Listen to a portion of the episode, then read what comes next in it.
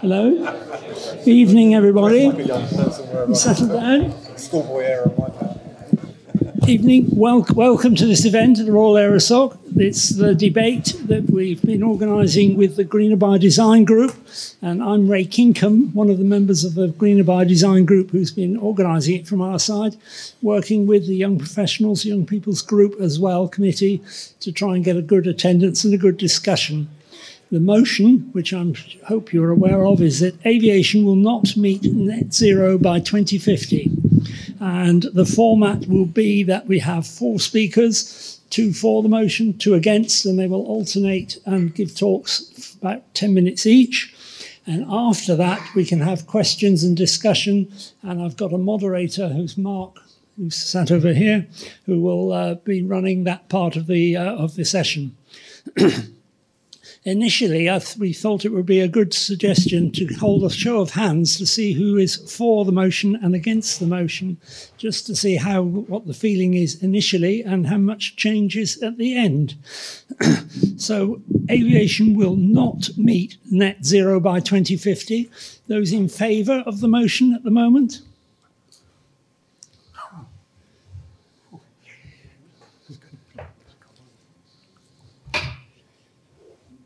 But right, I've got a, a rough number. Mm-hmm. And those against the motion.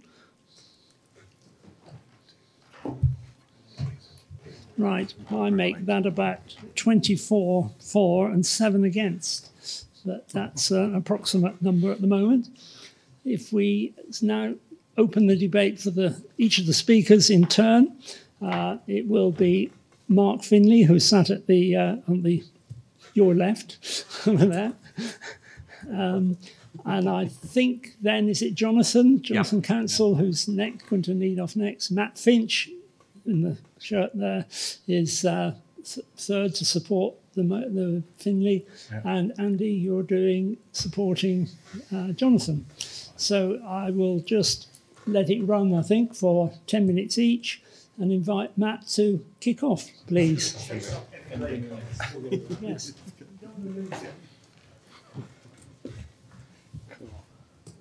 just going to check this works because we've had a bit of problems throughout the day. Is it okay if I use the microphone as well? Yeah, yeah, yeah. yeah. Uh, should be fine. Does that work? Yeah, yeah. Just prefer to not stand behind the lectern. It's a bit more personal. So, yeah, I'm going to present. Are we starting the timer? Good to go. Okay, cool. Um, so I'm going to present the motion that I think we will not meet net zero. My name's Finlay Asher. Um, I'm part of this group called Safe Landing. Um, I'm a mechanical slash aerospace engineer by trade. Um, I've spent eight years at Rolls-Royce working on aircraft engine design, um, specifically on future programs and looking at future concepts. Um, and I'm now co-founder of this group called Safe Landing, which is a group um, for climate-concerned aviation workers. We think that rapid climate action is very consistent with secure, stable employment into the future, um, and we are actively pushing our industry to do more um, within it. We're a group of pilots, engineers, cabin crew, airport workers, factory workers, air traffic controllers, et cetera. Um, lots of people in the U K, lots of people all, all around the world um, there. So check out our website, and my email address is there as well. So, this is quite dramatic, right? I'm saying I think aviation is heading for a crash. Um, and I really want to alarm people here. I think something really serious is happening. I think we've got a massive risk on our hands, and I think we need to take it very, very seriously and examine all options to prevent that. Because in the aviation industry, safety should be our number one priority. So what's happening? Well, we're having a massive increase in global emissions over the last fifty years. This is the aviation sector.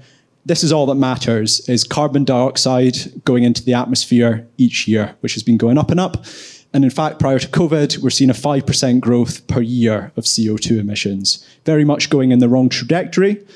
What our group is saying is we need to set a new trajectory, completely change course and set a new fl flight path towards a safer future where we can land and take off again and continue to fly into the future. So the, if you think of our atmosphere like a bucket and we're filling it with greenhouse gases, we've got a certain carbon budget Um, and if we go above that budget, we fill the bucket with too much greenhouse gas. Um, ooh, I was hoping to have an animation there. Okay. Well, so we've been filling up the, the bucket for the past sort of two hundred years since the Industrial Revolution. And on our current trajectory, with our current C O two emissions, we've only got about eight percent of that budget left, or less than ten years. So really the context here is that the next ten years are vital. It doesn't matter about twenty forty, twenty fifty, if we don't take action this decade. Okay. Um, now, it's not about future impacts here. One third of Pakistan was underwater this year. We had major droughts in Africa and China uh, with massive economic impacts in the billions or trillions. Um, that is the cost of inaction this decade as well. This is an emergency. Okay, if, if we, as aviation workers, as a pilot in an aircraft, if you see a warning sign, you've trained to not ignore it. Even if you've got unconscious biases, it's uncomfortable to acknowledge the emergency and to take action. It's very important that you you look at the, uh, well, firstly, you don't try and dismiss it. You tackle it head on. You look at the various options. You go through it with a clear mind, presenting clear evidence. And also you give yourself a backup plan, an a, a plan A, a plan B, a plan C that you can execute. You don't just put all your eggs in one basket. So, sustainable aviation, at the moment, the industry presents a kind of playbook to justify future growth of air traffic. Um, and I'm going to talk you through that right now, because it's what I spend a lot of my time um, addressing and trying to talk people through. So, the first thing is to play down the size of the problem. You've heard today a few times if you were here, aviation's only two or three percent of global C O two. That's tiny. Well, actually, the first thing is that the U K is one percent of global C O two emissions, and that doesn't mean we, sh we shouldn't take action in the U K. Um, two percent is bigger than the U K, Brazil, Mexico. It's not that we don't need to do anything in these countries. It's a cumulative problem, and it's a sum of everything. The next problem is the projected, projected growth of air traffic and emissions mean that we're likely to consume about a quarter of the budget um, by twenty fifty. And this is ignoring non-C O two emissions as well. And the industry, we've known about this since the nineteen nineties, and we've continued to neglect it, play up the uncertainty, and not take action, which is leading to additional impacts. So the latest science says that non-C O two is actually two-thirds of aviation's climate impact. So maybe we need to reduce any budget by, by, by two-thirds. Maybe we've only got a few years, we don't have ten years.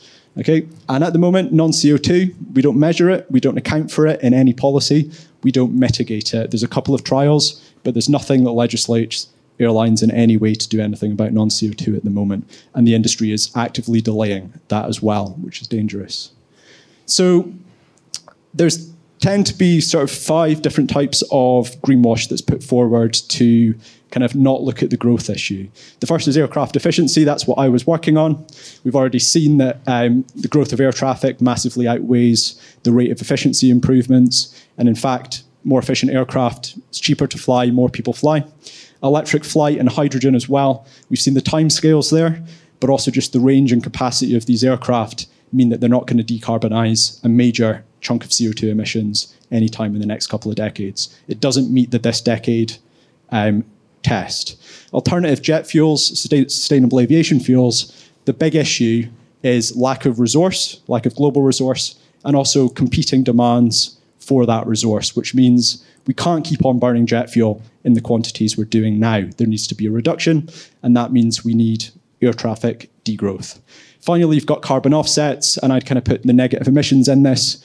This is about making it not our problem, but someone else's, pay for somebody else, somewhere else, sometime else, to sort this out in the future, which is very dangerous because it delays the, the issue. Um, there's big issues with verification, permanence of these things, and at the moment, these offsets are just far too cheap, and they don't have any material impact on actually reducing emissions. So, you've seen this graph a couple of times today. Um, you've probably seen it lots of times in industry roadmaps. There's a bunch of aspects to this, technology efficiency improvements, alternative fuels. This is the industry's most optimistic line of what it can do with alternative fuels technology and offsets. Um, but there's a big area under this graph, and that the, the area under the curve is what's important. And we will blow our budget for one point five degrees C within the next ten years, and we'll massively overrun our budget, giving a massive social and economic injustice to future generations, even if they can fix it with negative emissions. So th- this kind of underpins what I'm saying here. It, it doesn't matter what happens in twenty fifty. It matters whether we blow the budget or not, and we have about ten years to do it. So hopefully that makes sense. Now, the industry wants to get back on this business as usual growth trajectory of air traffic. What I'm saying is that could lead to a massive industry crash once we understand we just don't have the resource, and the resource is far too expensive compared to now if we're planning for untaxed, subsidized jet fuel. What we're saying is maybe we need to fly less in the short term in order pr- to preserve the ability to fly more into the future, um, and to continue to be able to enjoy the benefits that aviation has. What we don't want to do is build in overcapacity in terms of our airports and airlines, make a massive investment, then become stranded, meaning we have a massive loss of investor money and major cuts to our workforce, which you've seen what happened during COVID. Um, quite precarious, particularly in airports, and we've really got to be concerned about those workers and not have a repeat of that. Um, so why is the industry not doing anything about it? Well, I kind of present to you this analysis. If you're a political leader or a business leader, you tend to have a few years in office as a C E O or as a politician. Particularly if you're C E O, you're thinking about quarterly share, quarterly profits, share price, maximizing growth in the long term, minimizing cost, minimizing R and D, minimizing headcount in order to look good to investors. The problem is these people won't be here in twenty thirty. They might be, but they're quite unlikely to be here. The climate crisis is going to get really bad in ten to fifteen years. Um, you know, I want to have a career in the industry for twenty to forty years. It matters to me if there's a massive crash in the twenty thirties. Leaders, though, do not prioritize long-term stability in favor of short-term gain. And that's why we need to kind of recognize this time horizon here. Um, so basically, there, there's a, if, if we don't need technology, what do we need? Well, we do need technology, but we're lacking the policy to drive the technology and also to drive the behavior. The only thing we've got is the I C A O's CORSIA scheme in the international aviation. This covers the majority of aviation emissions. Um, and the CORSIA scheme was kind of ratified last month. We think there's massive issues with this scheme and we need to overturn it and have something much better, completely reform it. We think it basically gives zero accountability to airlines. There is no carbon budget, which is fundamental to climate science. There's zero limits on C O two emissions. You just offset if you produce more. There's zero action on non-C O two, which has a massive impact. There's no tax on jet fuel. There's no consideration of a frequent flyer levy or limits on air traffic growth. So there's zero chance of preventing an industry crash. Okay, this is very stark. This is very serious for our careers and our industry. We need to do something about it. So what is that? Well, our group, we've come up with this idea of um, aviation workers' climate assembly, where workers are given the time, the space, and the expert evidence to go through this and to design our own vision for the future of our industry that is compatible with climate science. Um, Yeah, so basically this is our website. This is the, the page that describes um, the, the Climate Assembly. We've got a two-minute promotional video. Um, and that's me. Thank you for, and sorry for overrunning by a few seconds. Cheers. Would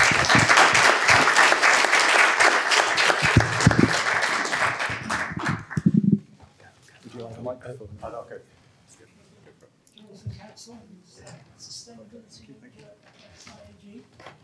Right, hello. Evening. I'm very impressed that there's so many people want to uh, listen about sustainability on a Friday night. So congratulations. Yeah, so I'm Jonathan Council. I'm Group Head of Sustainability at the International Airline Group. And uh, I've been with them for twenty-three years, but the last fifteen have been focused on sustainability, first with British Airways and then with I A G. And I have to say, it's uh, working in sustainability in an airline is not the fast track to the C-suite. Yeah, not not when I started anyway, but that, that could change. And uh, someone said, uh, it's like everybody in the world thinks airlines are trying to destroy the planet, and everybody in the airlines think you're trying to destroy the business. Yeah, so you're in a real rock and a hard place. But I have to say, I've never been more excited around, we actually are starting to see some of the solutions that we've been working pretty hard on to actually reduce the emissions. That's what I want to uh, persuade you of today. We are seeing this starting to happen. So I'm representing Sustainable Aviation. It is the U K collaboration on uh, aviation sustainability. We have forty-three members, every major business uh, in the U K. We're the first uh, group to focus on this globally. We set up in two thousand five, uh, uh, and I'll, I'll share with you some of the work that we've been undertaking. Um, the first thing, you know, aviation is absolutely critical to the economy. You know, in the U K, one point three million jobs, uh, eighty billion pounds of economic value, you know, and we're an island, yeah? We trade with the rest of the world. The notion that we uh, forgo our connectivity is just, you know, just doesn't make sense at all. But of course, and we agree, climate change is absolutely critical, and we are in a climate crisis, and we absolutely have to address it. So the first thing, let's look at what's happened historically. The good news is that we have, in the U K, we have decoupled growth from growth in emissions. So the, the line at the top there, that's the growth in passengers. Emissions have stabilised. So that's fine. That's a good start, but it's nowhere near good enough. We need to reduce those emissions, and we need to get them down to net zero emissions. And, uh, and we're proud to say that uh, Sustainable Aviation was the first collaboration in the world to commit to net zero emissions back in February twenty twenty. And not only have we made that commitment, uh, uh, we also have a plan to deliver it. So this is our carbon roadmap. Uh, and again, these, these, this is our fifth version of this roadmap. And, and these take about a year to produce, and they're a collaborative effort across all of the members. So basically, we talk about the four pillars. So new aircraft engine technology, sustainable aviation fuels, and then investments in reduction in other sectors. Uh, we're just in the middle of uh, updating that. And the good news is that we believe, because of the momentum and progress, we can actually increase the amount of emissions that we reduce within our sector. And what I'm going to do now is just talk to you uh, about a bit of that. But um, and all I say is look out for the latest roadmap. We're planning to launch that in April twenty twenty-three. And of course, as uh, Finlay mentioned, uh, uh, uh, I C A O, we got the agreement to net zero emissions by twenty fifty, and it's worth reminding ourselves, we are the only industry that has a global commitment to net zero emissions. Now, uh, I've been very closely involved with this. That's taken ten years to get there. You know, so it's all one hundred ninety-five member states of the United Nations. So, and it's, it's worth repeating, the only sector. And why is that important? Because that will enable us to get the policy support to uh, uh, finance all the decarbonisation that we're happening. And so so it's something that we should all be proud of in our industry. But let me start talking about the solutions. So there's a lot of opportunity here around uh, electric, hydrogen fuel cells and sustainable aviation fuels. But this is the industry position in terms of that mix. So here we've got mission on the y-axis. So basically, if you think of it, sector length, commuter, regional, short haul, medium haul, long haul. And then we've got timeline. So this is an industry current view of the mix of solutions by mission. The important thing to uh, recognise is the numbers at the bottom here in terms of percent of C O two. Medium haul, forty-three percent, long haul, thirty percent, which is why there is so much focus on sustainable aviation fuels, because essentially we believe they are the only solution for medium and long haul, which will be seventy percent of our emissions reductions. We believe hydrogen will play a key role, but essentially on short haul flying. Now, um, the L TAG report, so this is the I C A O report. So anybody here is interested in decarbonisation of industry, you should get a copy of this report. It's free on the I C A O website. It's two thousand pages, but there's a nineteen-page exec summary. It is the definitive piece of work in how we believe we can decarbonise. It's the result of two years of effort with three hundred global experts. And these are the three scenarios that they produced, so uh, low, medium, and high.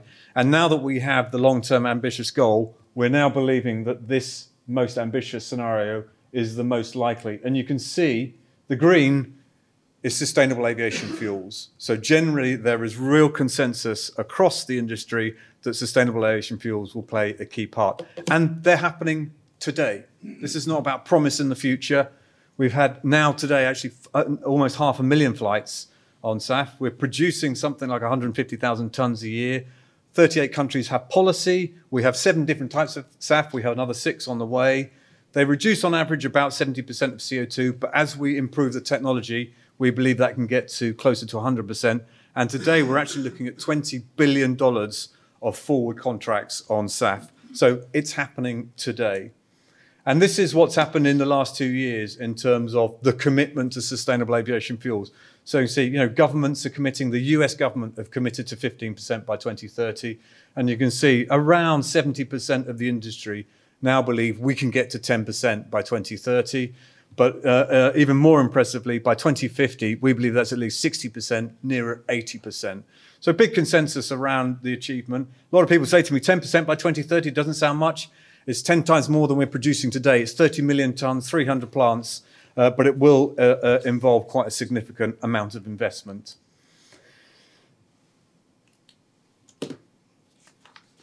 Next slide. Ooh. Here we go, sorry. Now, so what about in terms of capacity? So this is the latest chart in terms of the plants that are being built in Europe. So we have twenty-six plants that are in planning and in construction, including three in the U K. So this is happening. These, these facilities are actually being built. And in fact, at I A G, we have committed to a million tonnes by uh, twenty thirty. We have secured, contractually secured, two hundred fifty thousand tonnes of S A F, which is an eight hundred sixty-five million dollars commitment. So I know a lot of people say airlines aren't doing anything. We have committed eight hundred sixty-five million dollars of S A F.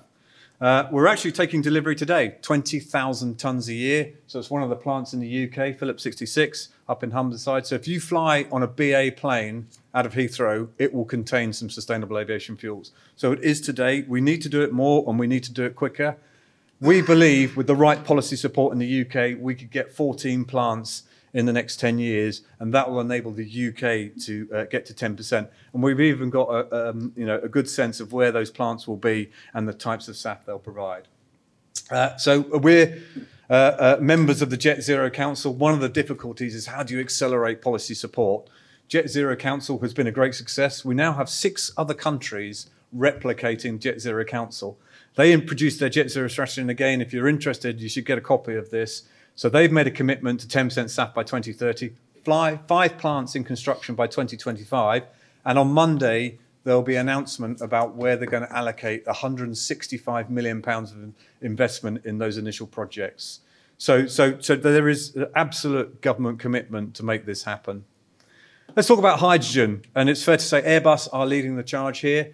Uh, so they've committed to the first aircraft um, uh, in service from twenty thirty-five, and they may have heard they have committed to the A three eighty testbed, which will be flying by twenty twenty-five. So they're making significant commitments into making hydrogen happen, so uh, which is really exciting. So here's the types of technology, and these are the, the um, uh, uh, aircraft that will be flying from twenty thirty-five. Here in the U K, we have Zero Avia. So this is the world's most advanced hydrogen fuel cell company, so they've already done test flights on a six-seater. This is the nineteen-seater. Again, we, uh, I A G, we've invested um, several million dollars into this company. We think it's really exciting. That test flight on this aircraft should happen in the next three to four weeks. So again, watch for that. So these things are happening today. They're not a long time in the future. And as Finlay says, absolutely, there are non-C O two effects. It's not just C O two. We do need to address the non-C O two.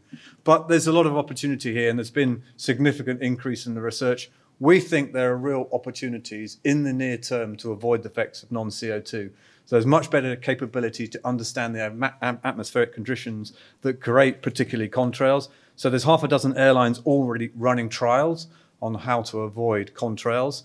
Uh, the other exciting opportunity is sustainable aviation fuels. We know because they're synthetic and they don't create the nuclei, they prevent the formation of the ice crystals, which are contrails. So if we can move to one hundred percent S A F approval sooner, there's another option. So we've got two real opportunities to avoid the impacts of contrails. And so we're working hard as industries to address that impact as well. So that's all I've got to say for now, and uh, look forward to having some questions. Thank you.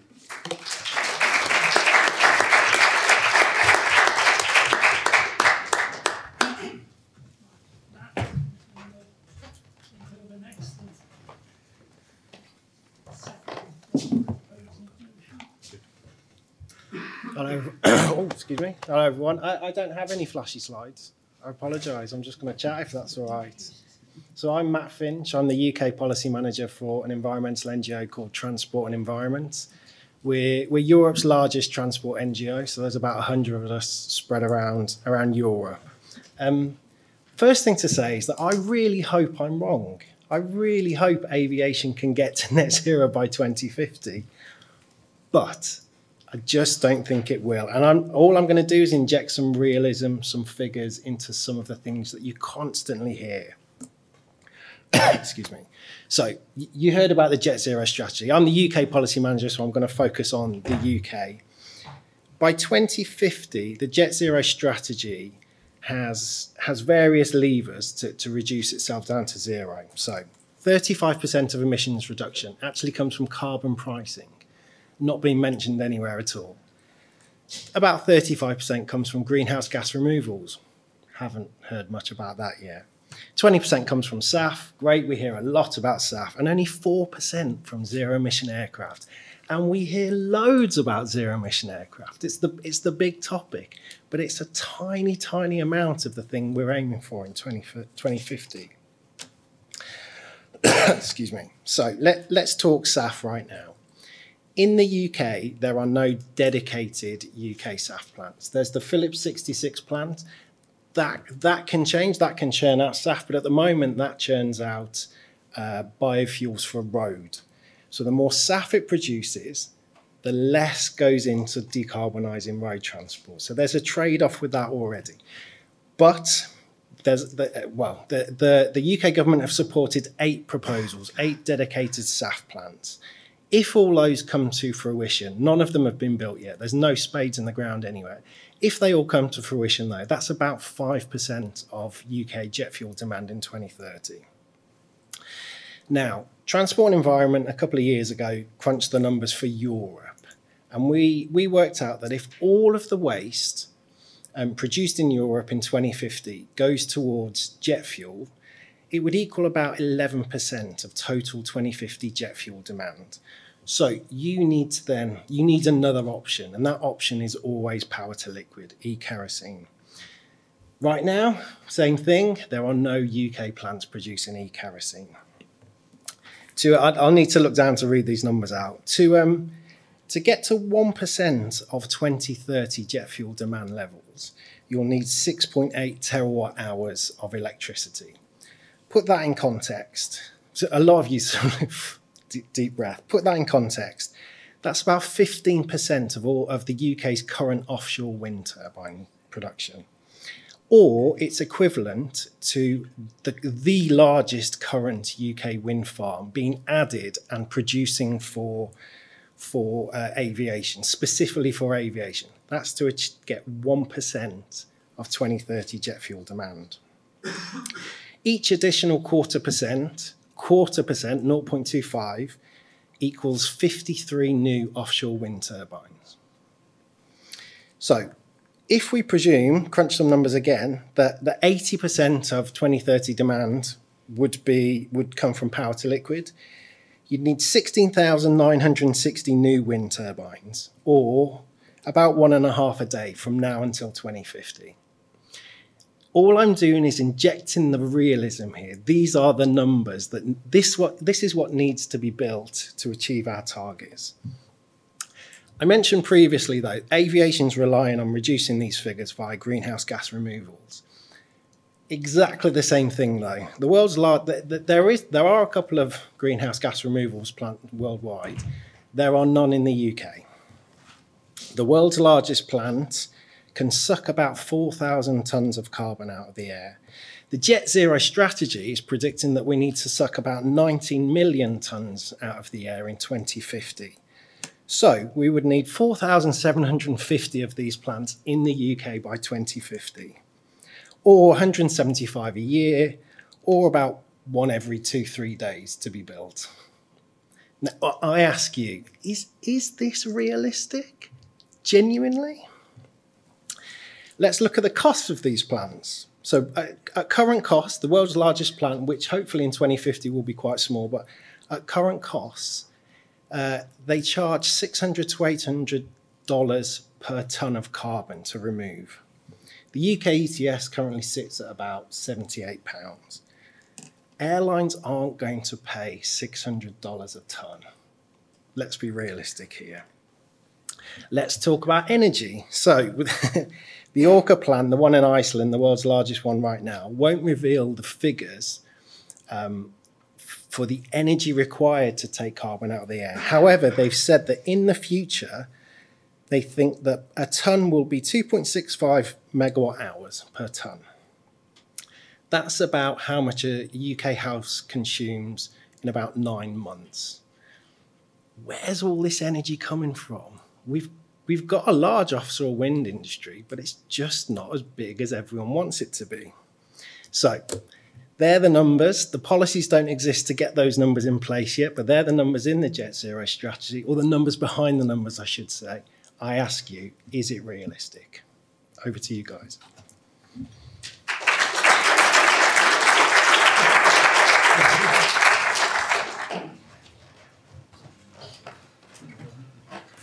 Good evening, everybody. Um, I'm Andy Jefferson, um, Programme Director of Sustainable Aviation, and uh, my, my, it all feels a bit daunting, doesn't it? Um, the, um, the, my answer to both Finlay and Matt is they're absolutely right. This is a really difficult challenge. Um, you know, we should not underestimate this at all. It's a really serious problem.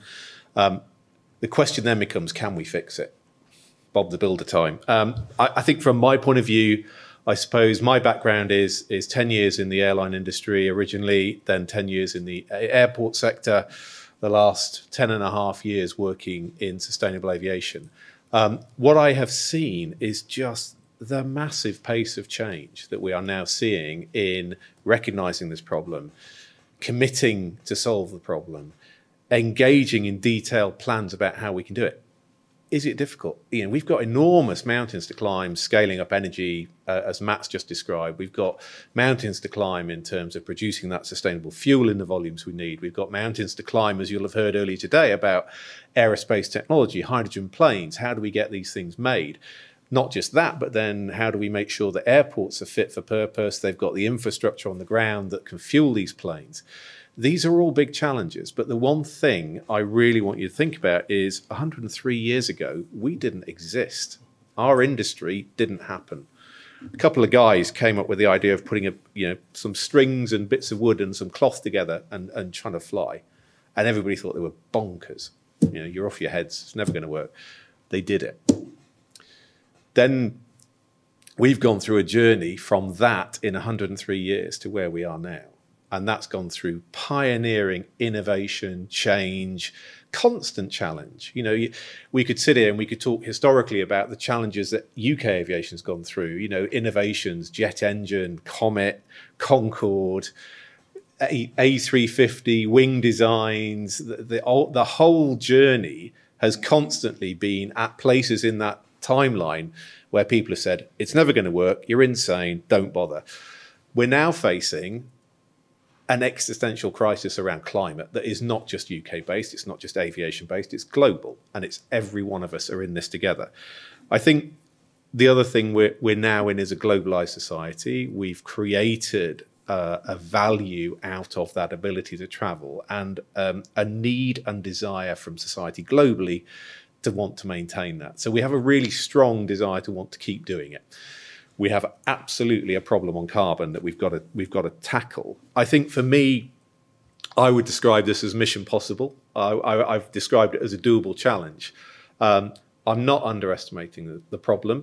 I'm not saying that Jonathan and I can save it by ourselves. I actually really value Matt and Finlay because what they do is help Jonathan and I push these agendas through through the companies and the businesses we work for.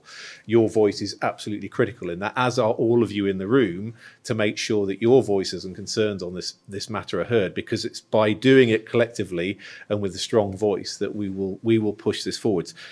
I think the other thing uh, that we, we have to accept is, you know, aviation can't sit in its own little industry and fix this by itself. As Matt was describing, we've got a huge energy system problem that we've got to solve. We've got a huge financial system problem we've got to solve.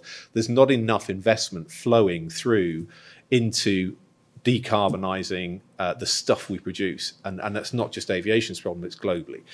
However, we have got, and we do know what the solutions are. We know what the technology solutions for aviation are. We know what the technology solutions are in the energy system. It's about scaling it up. So for me, I, I suppose, see it as a glass half full, a doable challenge, and something that we can tackle. Um, I think I, I'm minded, I was listening to a, a speech by Robert Swan, who was the first guy to walk to both the North Pole and the South Pole. Uh, and he described uh, the situation he was in at the point at which he started doing that, which was, everybody told him he was mad, it's never going to happen, you can't do it, it's impossible, forget it. Um, and what he described was just the his belief that it can be done, and to keep pushing and to keep trying and to get there. And he did it. And, and, it, and, the, and the message he said is, it's always impossible until you've done it. So, so that... Uh, I'm not going to sit here and give you loads of facts and figures. I could do, but I'm not going to. Um, you need to decide. For me, I think we're moving to a space where you're all coming into this with passion, energy, and desire. A, to be involved in aviation. B, to see this problem fixed. Harnessing that, and working with those of us that have been doing this for twenty, thirty years and perhaps getting a little bit jaded and need a bit of help, um, would be fantastic. So it's... In closing, it's a doable challenge. We can get to net zero by twenty fifty.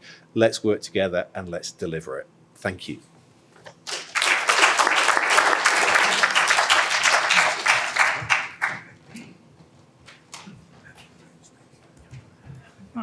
Right, thank you. Good speech, good speeches there. I'm sure there's a lot of questions and debate uh, around here. I'd like Mark to sort of take the role of moderator for the questions and the debate following on. Um, with a stand, stand there probably is the best there. I don't, and we'll uh, see how lively we can get. Over to you. Yeah, so uh, just a bit of housekeeping. If, if you have a question, we've got a roaming mic that's um, being taken around the room. So if you have a question, please just raise your hand so I can see you. And in, it's, introduce yourself. Um, we'll try and keep the questions short. So if you want to make a point and then ask your question, that's fine. But let's try and keep them short so we've got enough time for everybody to ask their question. And um, if you've got it directed to a spe- specific person, um, please, please do so. So we have one over here. First question. Thank you very much. Um, the two sides represented are a struggle that I myself struggle with a lot. Um, working within the aviation industry, but also feeling the pressure and the emergency shared by Finlay and, and Mark. Um, my question to you is, um, if you understand the emergency that we're in and the mountain of work, as you said it yourself, that we have to do, I sometimes wonder why there is no more alarmism in these reports. For example, the L TAG has a gap between the achievable reduction by twenty fifty and zero, and no one seems to mind. It seems like that's fine. And if you compare that to safety, for example, let's say an aircraft's going to be, by twenty fifty, it's going to be crashing, the entire aviation industry would be up in the air and, and, and screaming. Yet there seems to be no alarmism from the people that can actually make a change by being alarmist, by being alarmed. Well, maybe I can have a, have a go. I mean, we have never been more focused as an industry on on this issue. We recognise it, it's existential. No, we won't we won't be here unless we solve this problem. You know, and that's why uh, uh, airlines are putting so much investment in this. And uh, specific on your L TAG, so uh, and this just comes to the governance of I C A O. They can only they've only got the remit to look at in-sector emissions reduction for that. So the, the, the terms of reference for that specific report was to focus on the emissions that we can reduce in the sector. Everyone knows the balance is absolutely critical. So that's the out of sector uh, uh, you know, reductions, which will have to come from either removals or offsets. And I think to uh, to Matt's point, and we don't talk about, we talk about CORSIA, and we absolutely agree with Finlay's point. You know, CORSIA, for you, those that don't know, is the Carbon Offsetting and Reduction Scheme for International Aviation.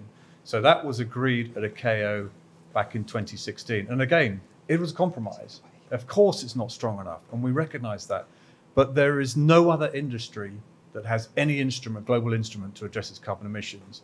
We were heavily involved in that, the de- development of CORSIA, and we felt the compromise was worth it to get a global scheme and then focus on, and, and inbuilt within the CORSIA mechanism is a three-year review period. What was the compromise? Well, it's only uh, addressing emissions over a baseline. We would rather have addressed all emissions. Uh, it's only to twenty thirty-five, and it's an offset scheme. Our original proposal is a global emissions trading scheme to cover everything, but we recognise you've got one hundred ninety-five states to get on board here, and I won't bore you with the history with what happened with the E U emissions trading scheme in twenty twelve, but that wasn't helpful. So we recognise it's a compromise. There is a concerted effort to strengthen CORSIA. But I will say, you know, we had the, the I C A O General Assembly. Originally, that was on one hundred percent twenty nineteen baseline, and it's agreed that it's eighty-five percent.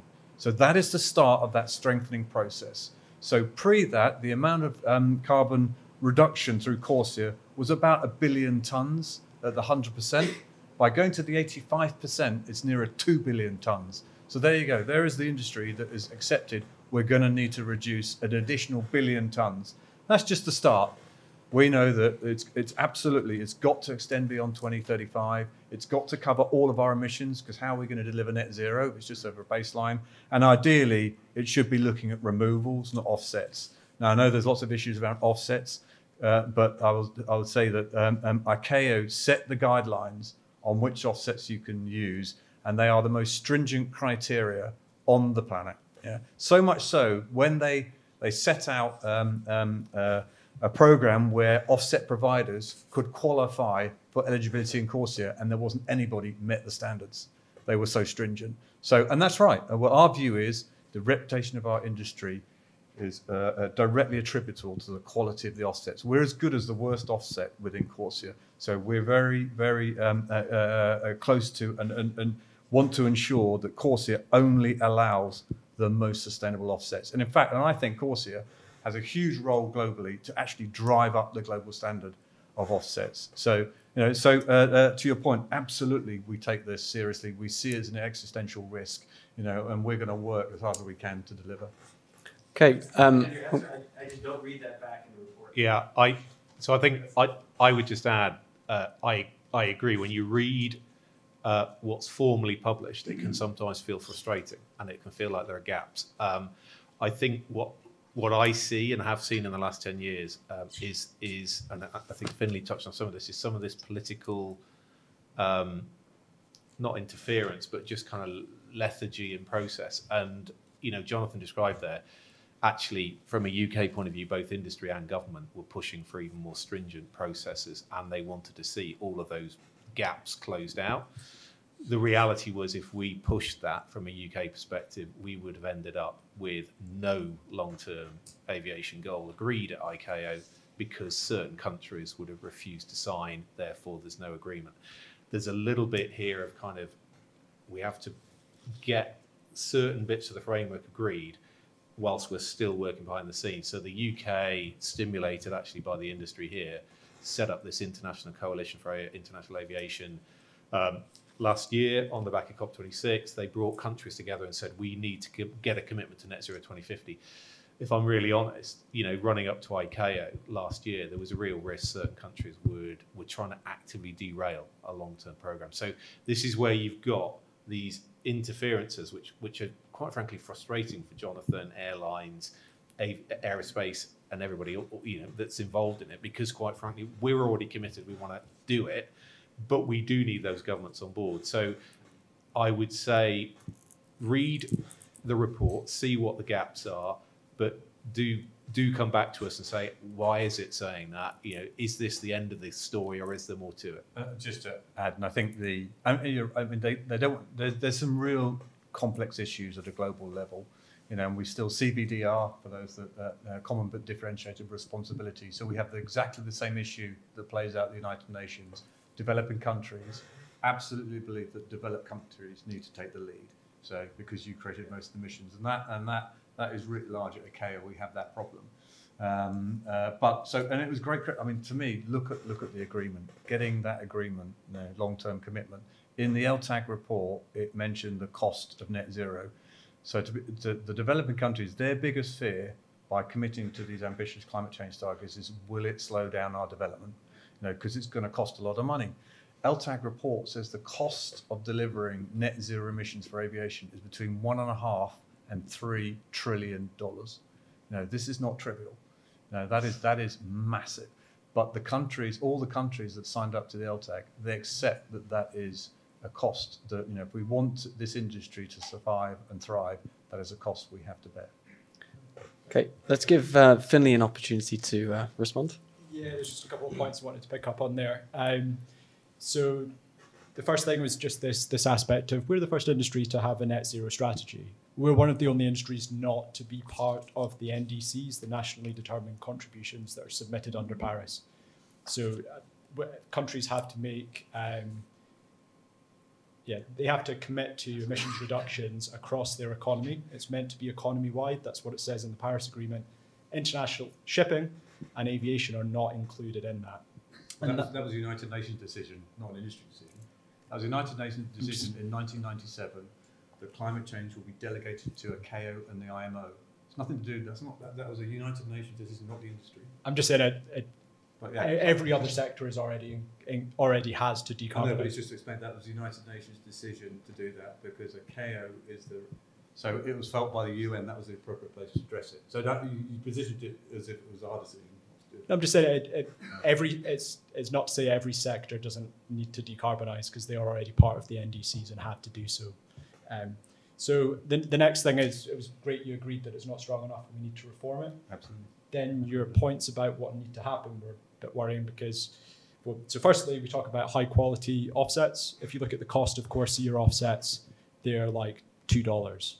Um, they don't cover most C O two emissions. So if you look at the effective carbon price, it's a fraction of a dollar. Um, try and tell me that you can... If, if it's nearer sixteen, actually. If you look at... Um, CORSIA eligible, um, it's low, it's too low, I agree with you. sixteen dollars is too low. Uh, our view is it needs to align with prices in the E U emissions trading scheme. So we need to work to get that, get there. sixteen dollars is too low. Yeah, I agree. Far too low, because current cost of greenhouse gas emission removal is about one thousand dollars per tonne of C O two.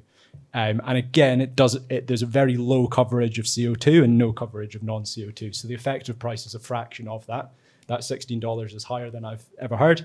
News to me, but you, it's a fraction of that anyway, and sixteen dollars is, is low. The next thing is around this kind of frustration with government interference. Um, I C A O is a very uh, opaque, untransparent process.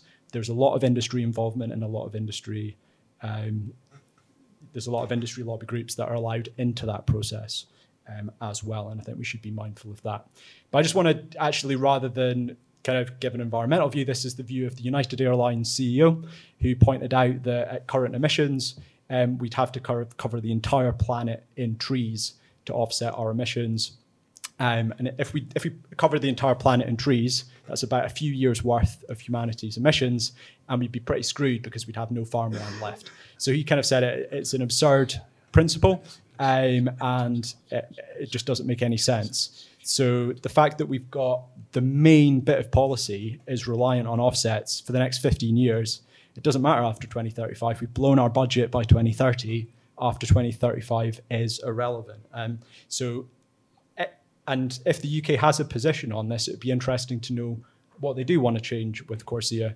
Do they? Do we agree that we need a carbon budget? And do we agree that it needs to be allocated by country and by sector?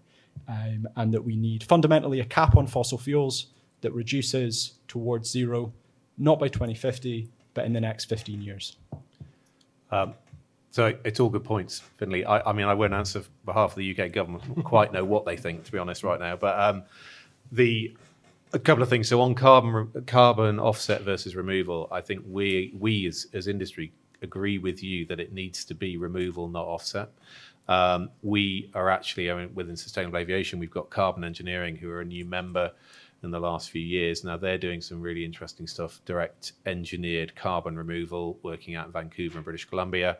They are looking uh, and talking about creating a, a facility at the moment in northeast Scotland near St Fergus um, that will be reverse engineering what were the oil and gas fields out there, so sucking the carbon out of the atmosphere, storing it uh, geologically underground.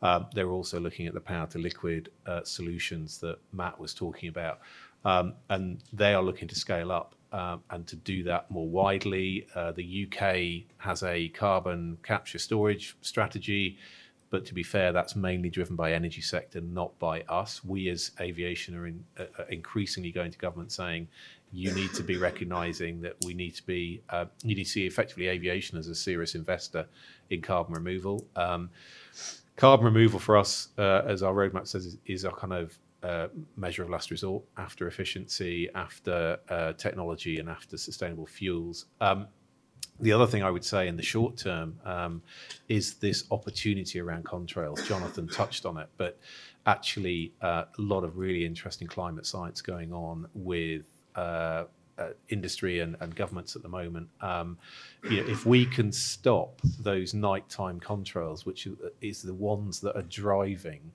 that uh, contrail warming, we can have a dramatic immediate almost benefit in, in reducing that non C O two impact. So one thing we're looking at, uh, you'll have seen the work Satavio are doing with Etihad, where they've been doing trials to stop those contrails. Um, we're really keen to explore how we can scale that up and scale it up quickly. Um, it, there's been some interesting work across the North Atlantic with N A T S, Nav Canada, British Airways, and others on how they can do that. Feels like we're on the cusp of that, and and you know it's it's it's actually a relatively small percentage of aircraft flights that we're talking about here, so it feels quite doable. And although there'll be a you know, a, a relatively minor fuel burn penalty, if we can take those contrails out, we'll have a dramatic non C O two benefit. So again, it feels to me that you know the solutions are there, but they need to be scaled up. Um, I think. I think the broader stuff with government and policy is, you know, we've just got to keep plugging away at it from all the angles we possibly can to get the solutions happening quicker. I think the the the risk I have a little bit is this kind of U K first mover, mm. let's do it here, and then hopefully the rest will follow approach. I think if we do that, the risk we create is uh, a U K isolation problem with a global industry. So we say we... Uh, do demand management in the U K and we reduce flying to tackle climate change, fine, we've done that in the U K. Will everybody else follow that suit or not? Or will they take advantage of the fact we're not doing it? Um, you, you know, I think there's some interesting issues there that, you know, we need to be careful how we use our skills, knowledge, expertise in this country to drive a global solution, not just a U K solution. Just a quick right, point. John, Jonathan, just hang on one sec. I'm going to give um, Matt Sorry, an Matt. opportunity to come back in. Um, well, I'm going to refer back to Jonathan's answer, actually, but and also refer you guys back to the original question. The, the I C A O process moves at a glacial speed. It's softly, softly, for, for, for reasons. Yeah, we, we understand those reasons. twenty fifty doesn't move. first of January twenty fifty is the target. Carbon budget is roughly twenty thirty, twenty thirty-five. The date doesn't move. The, the glacial speed of I C A O doesn't match the urgency of the targets that have been set. And I, I, I can't, I can't disagree with that. I mean, it is an incredibly frustrating process. You know, any work with the United Nations, you're trying to get one hundred ninety-five states to agree to anything, and it is challenging. But there has been movement, and yeah, industry is involved. N G Os are very heavily involved in K O. You know, through I C S A. So Tim Johnson, who represents the edge, T and E, I've spent many general assemblies with people from T and E, and we're very closely aligned. And, you know, you've been a great enabler in some of the work at, at, at K O. And on my view is, let's work together, industry with the N G O community. We've got to make the K O move faster. There is a willingness. I've seen a palpable change. I started going to the K O general assemblies in two thousand nine, and boy, that was hard. Yeah, and and to be honest, if you'd asked me in January this year, are we going to get a long-term aspirational goal agreement, I would have said no. But you know, it happened, and I think there is now a recognition across, particularly developing countries. You know, the the you know the E U, the U S, and the developed countries, we all get it. You know, the challenge is, you know, within a care, one hundred ninety-five states, one hundred thirty of those states are developing countries, and they are very nervous. They depend on aviation for their future development.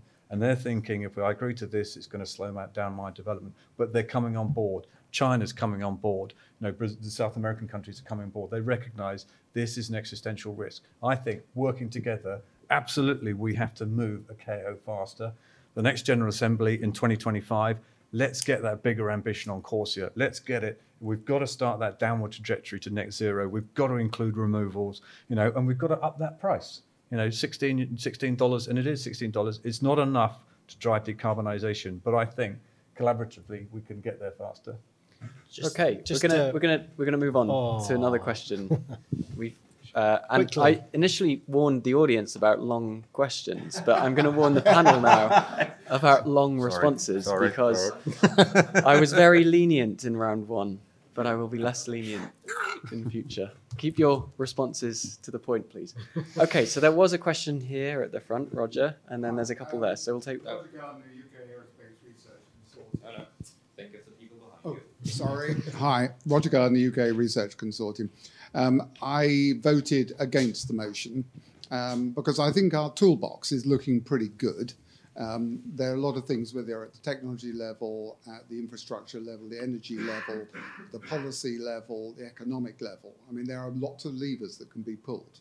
My problem, uh, which gives me reservation about having voted in fa- against, is about political will and commitment and pace.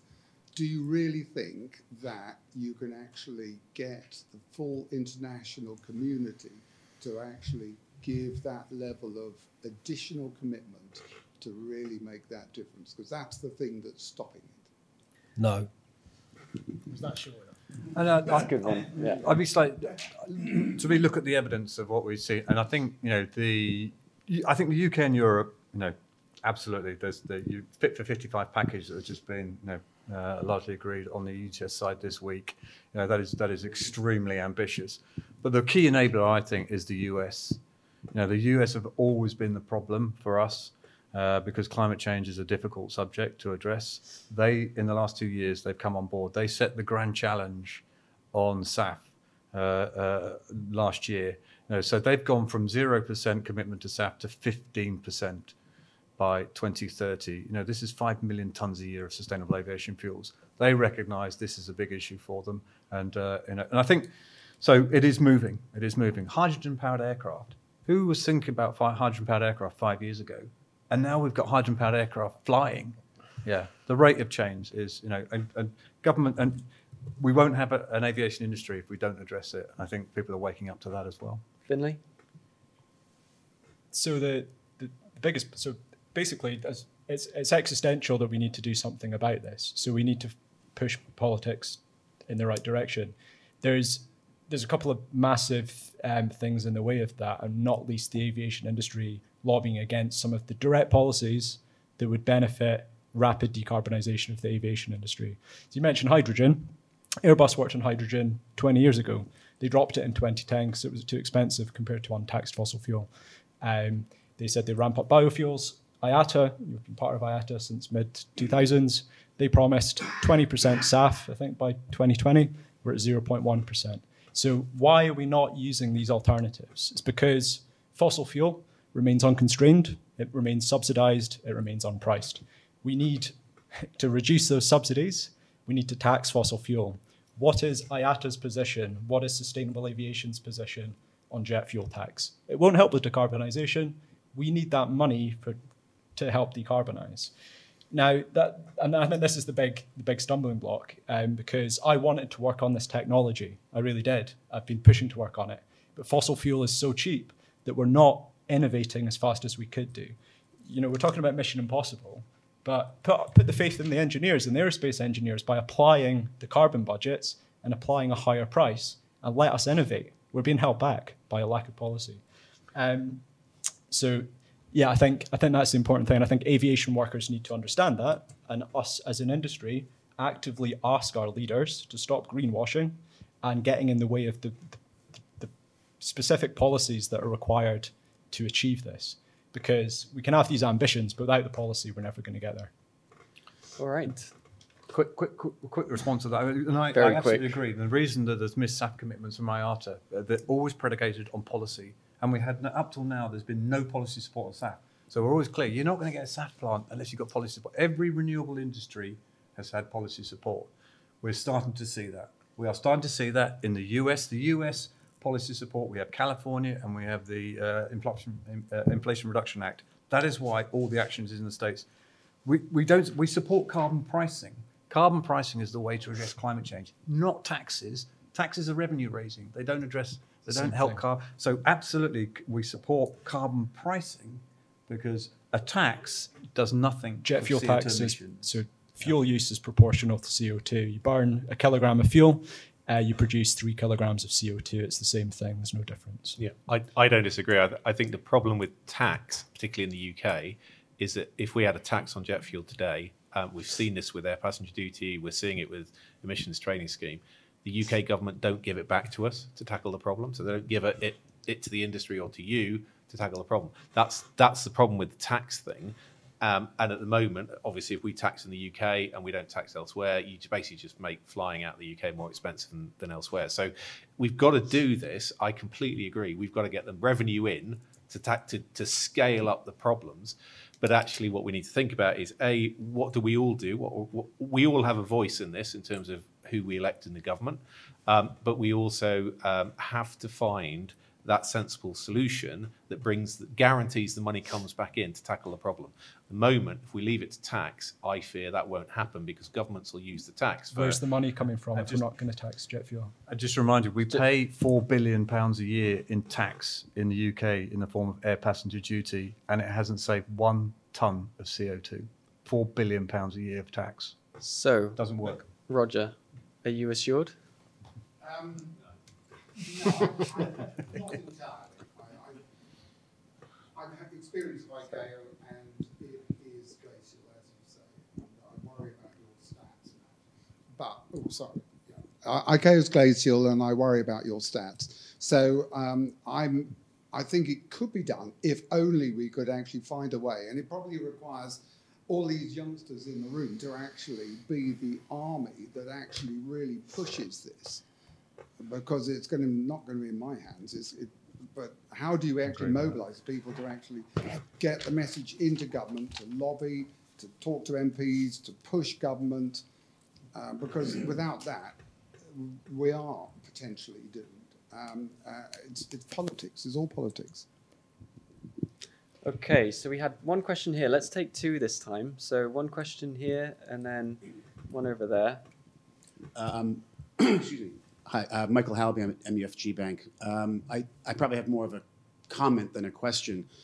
I think one of the key things that we need to consider when we talk about aviation is that it's a capital-intensive industry, and you need to come to us for the money. Mm-hmm. And we're getting pressure, right, from our shareholders, from Net Zero Banking Alliance, whatever, any number of impact, I mean, any number of groups that we're, we're a part of. And so We we have to. I sort of sit between, I guess, the two of you, the two groups here. I feel like the mother needs to bang some heads together. But you know, it's um. So I, I have sympathy on, on both sides. I I, but I think it's more than just aviation, right? Because because it's a capital intensive industry. You're depending on financiers to finance this, and we're getting. I I got involved in E S G probably six years ago, and I was I was like the idiot in the corner because why are you talking about E S G in aviation? It's never going to happen. I probably spend three hours a day on E S G now, right, which I really enjoy and I'm passionate about, and we need to address it. Um, but I guess maybe my question, my, my point is really on, more on this side, which is it's not just aviation that's under pressure. We're under pressure to finance it. And it might come to a situation where we're told by any number of governments, associations, whatever the case may be, that we can't finance I A G. Or if we do, it's going to be at some extortionate interest rate or whatever the case may be. So There, it, this is a much bigger issue than just what an airline is doing, and and I think, yeah. Anyway, so that that's I didn't have a question. Sorry, it was just my point. Okay, thanks. I, one over I, here. I was just going to really quickly. Yeah, go that ahead. One, just say. Well, while um, the microphone's moving across. Yeah, um, totally agree. I think one of the challenges we're getting from industry is the banks are too risk averse to invest. So and and because some of these projects like sustainable fuels or hydrogen aircraft or Uh, carbon removals, uh, when you run it through your kind of risk assessment, do I invest or not, computer, for want of a better term, the answer comes out no at the moment. So I think that the thing we need to work on is how do we get your computer to say yes rather than no. Okay. Uh, hiya, uh, my name is Marsha. Uh, hey, my Marsha. question is aimed at Matt and Finlay. I just want to ask, what would you say to a person who has lost all hope? so, That that's the first step, um, in in in grief, isn't it? The first step is is despair, um, and you, you need to mobilise that into action, um, and then you need to start doing something about it because this is existential. We're fighting for the future of humanity, for every species on the planet. Um, you know, we talked about how important aviation is to development. Well, Pakistan aren't feeling that at the moment. They're they're feeling massive financial impacts, and and you know, human rights. Like, lots of people have died, more than just financial, um, from the immediate impacts of climate change. A lot of runways around the world are going to go underwater. Um, San Francisco is already spending a billion dollars in like making its seawall higher around its airport because of the impacts of climate change. This is going to impact us. Um, so. We we need to do something about it. It's massive. Um, and what you need to do is move out of the despair into the action. Um, I felt that. I feel that all the time. But it's about strategizing, organizing, and trying to overthrow the people in power, basically. We need to change the corporate world, and we need to change the political world. And we can only do that if we work together, um, and if we're really smart about it. So come and join Safe Landing. And just, a, just I mean, I, I, I share your, when I first started in this role, I would say shortly after the global, the, the, the lowest point for me was the global financial crisis, because the world, I mean, we had two thousand seven, eight, the um, Stern report, there was a massive focus on climate change, and we were all hopeful, great, we were on a trajectory, global financial crisis, and it just disappeared. And the joke was the most unsustainable job in the world is sustainability jobs, because literally companies just got rid of them. But I have to say, in the last ten years, you know, everybody is taking this seriously. You know, we absolutely agree. This is an existential risk. We won't survive. And come and spend a day at our company. We'll invite you. And come and see the passion in our organization to address this. And it's top to bottom. You know, I have pilots coming to me every day. I have cabin crew coming to me every day. Say, look, what can we do to help? Come and talk to our C E O. Hear it from him, how seriously he takes this, and hopefully that will convince you that we absolutely are going to do this. Matt? If you, if you look around the world at, at different sectors and different industries, there's hope out there. So I, I'm fortunate enough to not just work in aviation, I work across all of transport. And about ten years ago, every single auto manufacturer, so Ford, Toyota, et cetera, absolutely said there's no way we can develop an electric car Um, before twenty forty. And then Tesla came along. And now Ford's position is that they're not going to sell any combustion vehicles after twenty thirty in Europe. And it flipped that quickly. So it can be done. The, the other great example is the coronavirus, coronavirus um, antidote vaccine. Remember at the beginning of the pandemic, everyone said, well, it takes seven years to develop a vaccine. Except we all got three shots in two years, three shots in our arm in two years. So again, with the will, it can be done. Do I think aviation will do it? Is there enough will there, political will there? I just, I just don't see it. And I suppose I, I, I agree with all of them, but I would say um, it can feel really dark, and and and and, it, and and be careful about just receiving the bad news, because I think you just drive yourself into a darker space. Try and reach out and see what's happening and see the innovation opportunities. I mean, I tend to try and watch videos that talk to me about things that are happening, things that have been delivered now. And then I question myself and say, how can I, as a person, help that happen quicker? What is it I can do? Um, as Jonathan said, there are hundreds of people across every, all of those members Jonathan showed earlier that are working on this right now. We need thousands of you, not just hundreds of you. So join the fight, get involved, and let's solve the problem. Great, thank you. Um, question at the back there. And, and Hello. Then after you, Victor. Thanks for the presentation. Uh, my name is Ali. I may uh, I get changed like the talk from political things to technical things because I'm a researcher in the hydrogen and natural gases combustion. Uh, actually, there are many challenges for the hydrogen. Um, and also I have a question, like in the slides you say net zero emissions. Do you mean the C O two only, or you mean also the other emissions like the NOx? Because like in the hydrogen, you can't avoid the NOx. The NOx has existed. Uh, and also there are many challenging, like uh, the tank, like to have a, a liquid hydrogen, you need like minus two hundred fifty degree to handle that. And also, in comparison between the energy and ratio uh, and density, you need four times uh, of the tank of the uh, jet fuel. And also the, the danger about the hydrogen. There are many challenges. Are there like considered in the uh, plan of tw- tw- uh, twenty fifty? Okay. Well, maybe Thanks. if I can I start. You know, so technically, net zero emissions. So if you look at the goal agreed by I C A O, it's C O two. But the position we've always taken will follow the science. So whatever we need to do, if there's other emissions and there's non-C O two effects, we need to, you know, we need to follow the science and reduce whatever it takes to reduce our climate change, which is why, you know, there's there's a there's a working group, for instance, I C A O, on non-C O two. So there's now quite a lot of focus going on. You know, we recognise this is another effect. It's not technically in that target, but we recognise. Now the exciting bit with non-C O two, I think, there's going to be mitigation opportunities before you need to regulate against it, as we mentioned earlier. But I absolutely agree with you on hydrogen. There are significant technical challenges to overcome, and it's the volume density is the biggest one, which is why we believe it is really commuter regional short haul. We don't think you're going to be able to get to medium and long haul flying, but that's still a significant contribution to decarbonisation plan. We need everything. You know, we're not going to say it's only one thing. The reason uh, you know we we really are going to invest in hydrogen, because somewhere in our system we're going to need hydrogen. Now, for power to liquids, and I think, you know, power to liquids, ultimately, as we get closer to twenty fifty, the majority of S A F will be power to liquids. They rely on, you need significant volumes of green hydrogen. So that's why we as an industry, we just support the development of that uh, hydrogen ecosystem. You also need significant amounts of renewable electricity.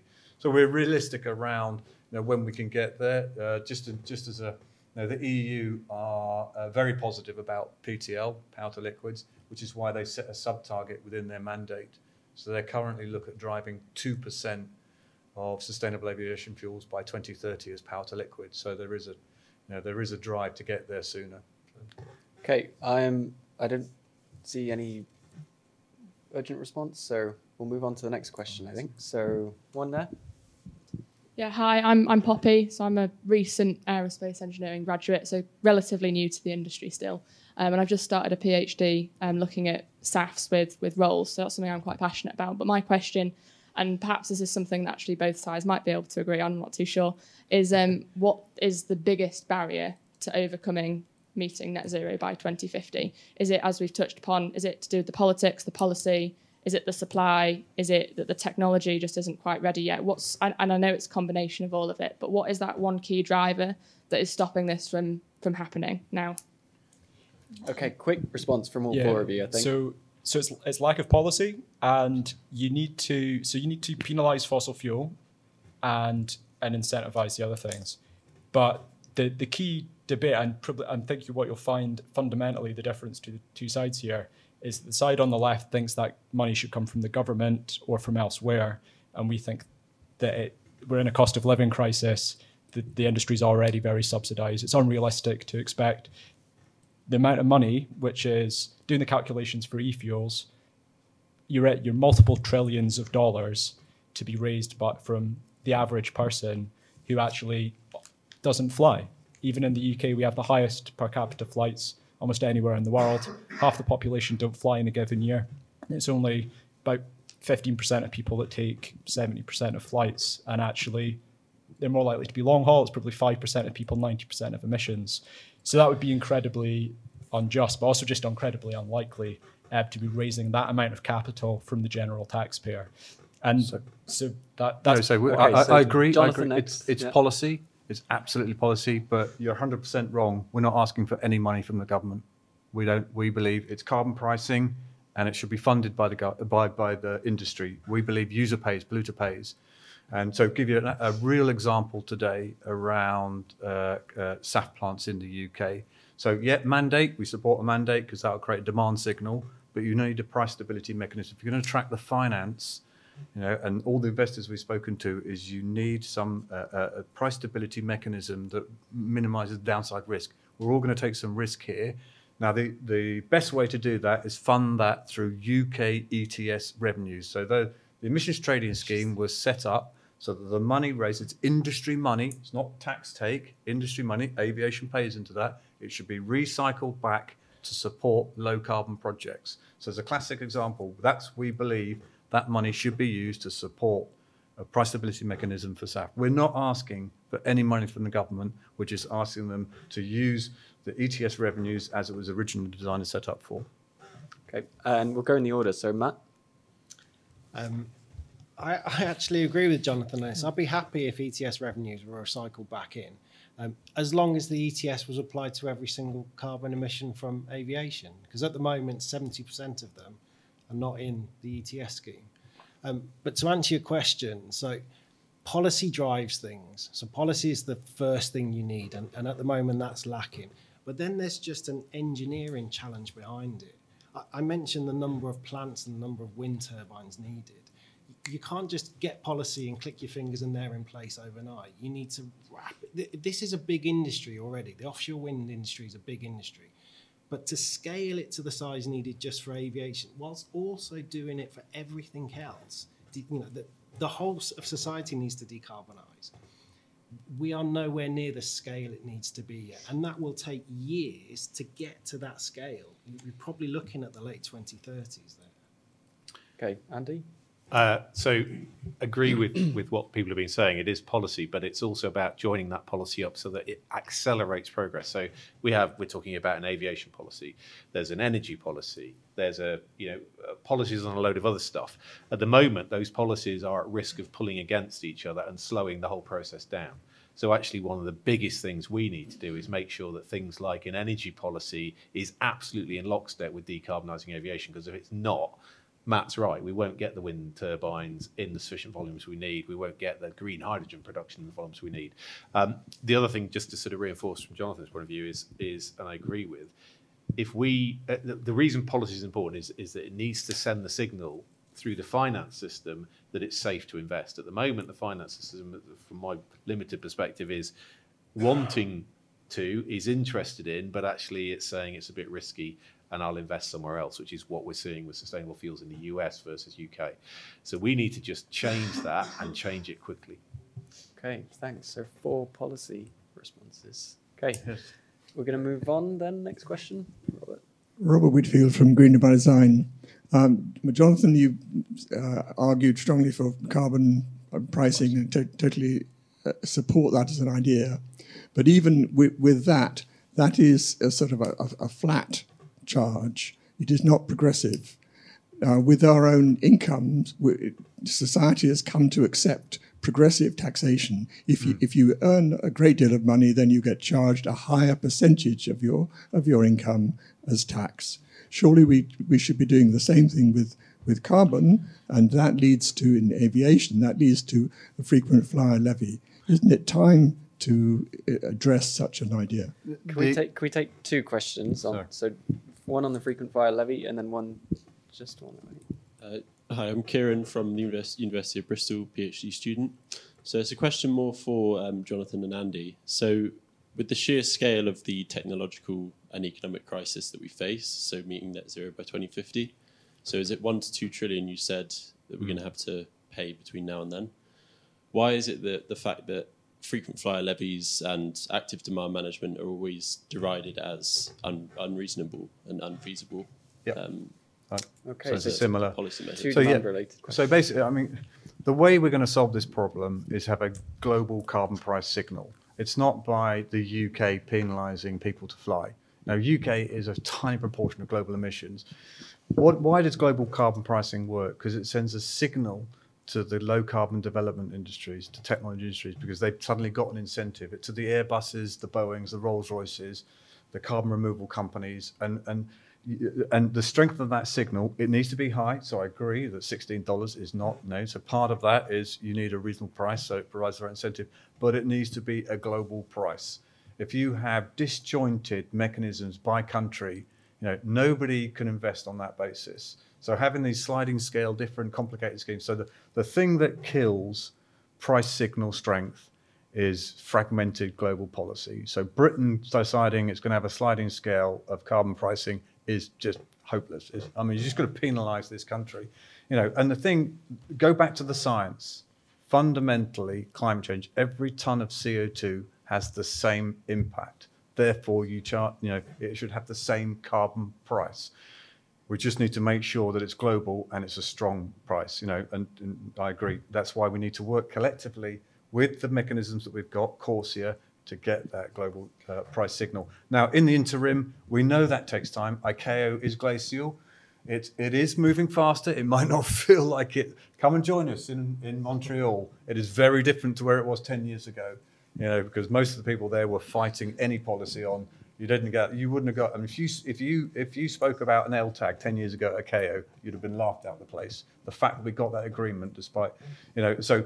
But I recognise, in parallel, you need you know things like the emissions trading schemes. But ultimately, they all have to feed into getting this global carbon price. That's the way we're going to get, accelerate uh, low carbon technology development. Okay, yeah. Finlay.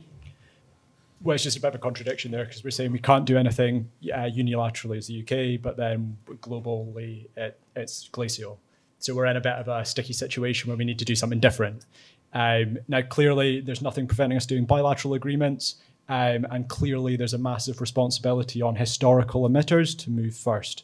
Um, and that is the U S and China, and it's also the U K. We're, um, and it, this is about, like, fundamentally, this is the problem here with the climate crisis.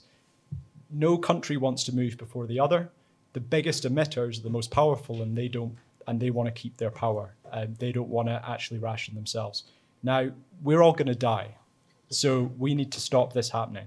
That's why we need to stand up and be morally responsible and call this out. We're missing a carbon budget, and we're missing fair allocation of that budget between countries. Until we get that, we were all going to die, so we need to be pushing for it. Um, Andy. Yeah, um, I actually quite quite like what Finlay said there, um, and I feel feel that quite strongly personally. But um, I think for me, there is the question of should polluter pay, should should aviation be paying its fair contribution to the carbon problem? Absolutely. You know, none of us disagree in sustainable aviation. It's just how do we do that uh, in an effective way that doesn't doesn't penalise us as kind of people who want to kind of take a leadership role on this, which is how it feels at the moment.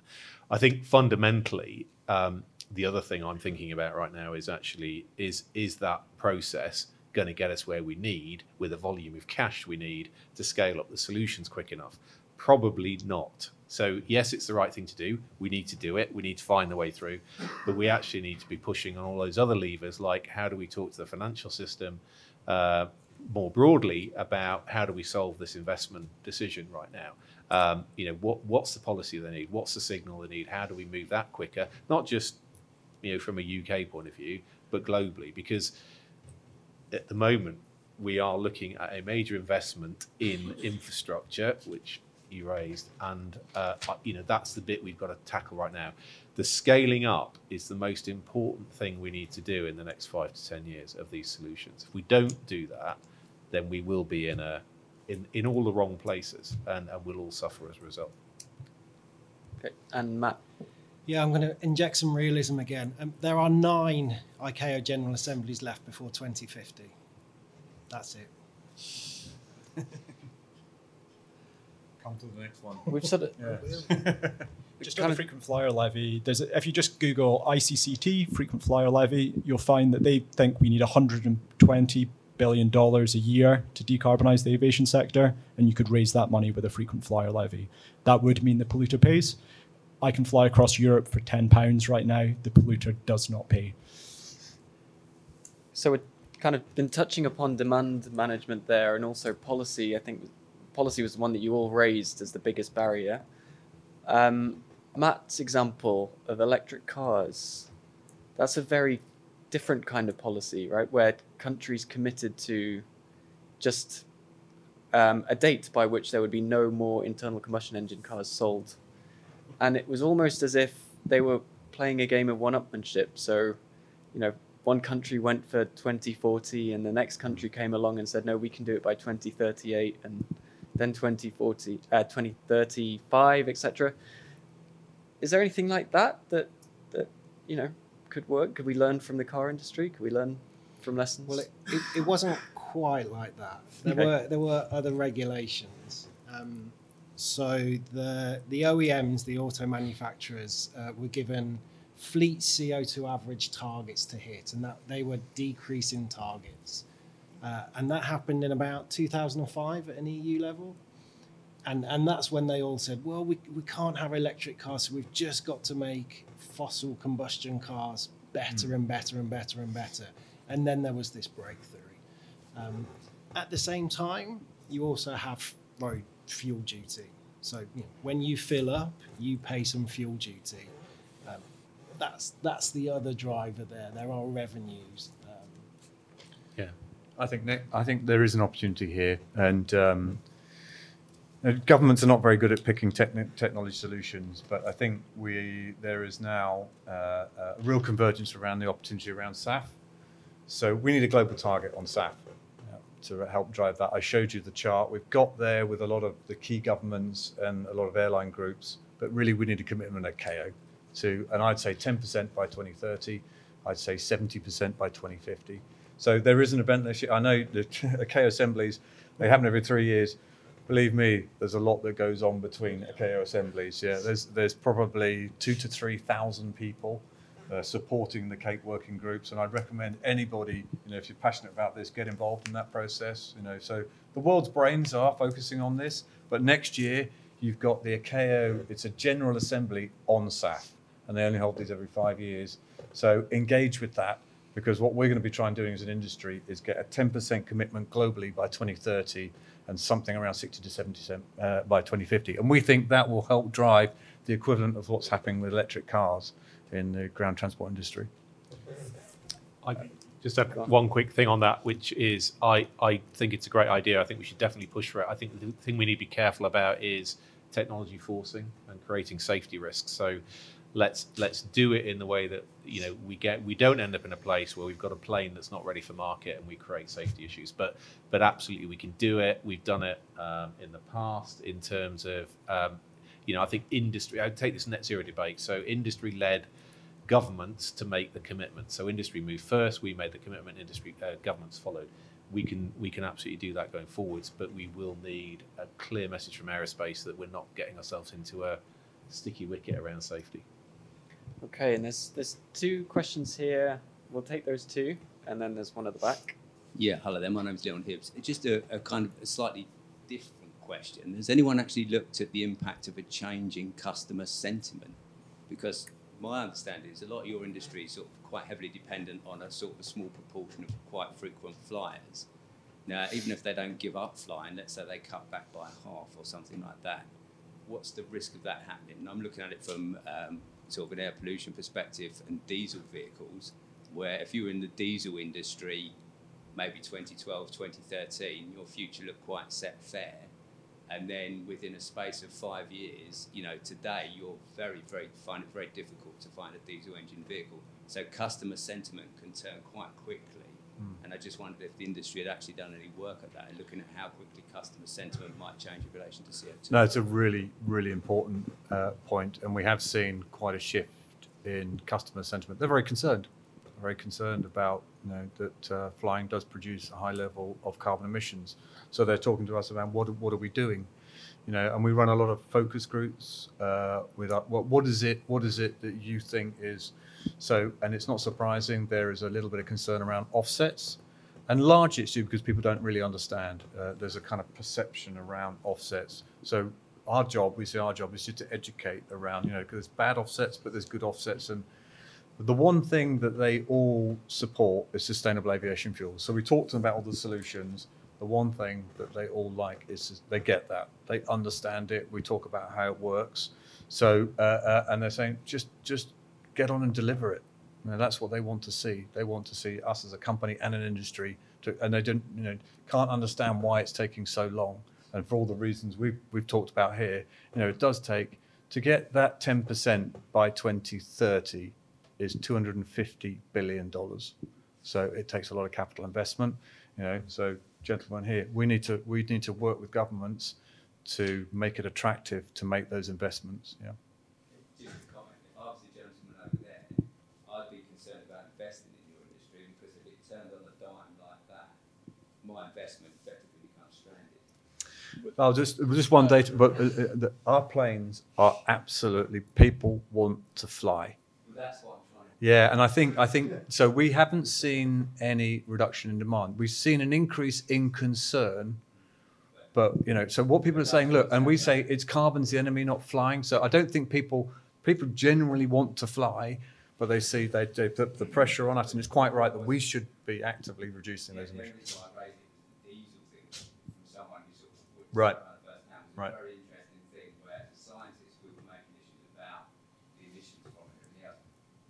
Policy perspective, largely ignored by government, everything's fine, nothing to see here, that sort of thing. It took one thing, and, and it wasn't then a gradual decline, it actually just twisted almost on the dimes. Mm. So it's, it's, it's just an observation. Just, I yeah, I think the diesel thing was, I mean, the, the, obviously the whole Volkswagen case there was, you know, and that was, that was very, I, yeah, that was a different, yeah. But it was just, it was, it was, it was less about that specifically, it was about the way things can suddenly turn very quickly, and rather than And I, I, just, to, I think the difference there that there was alternatives for people. So people people weren't going to stop driving cars; they'll just drive different cars. So what we're saying is, we don't think people are going to stop flying. They're just going to put, quite rightly, more pressure on us as an industry to do something about it. What proportion yeah. of your flyers are actually frequent flyers as opposed to someone who's going once a year on holidays? Well, it depends by business. Yeah, it depends by business. It varies. Yeah. Next question here.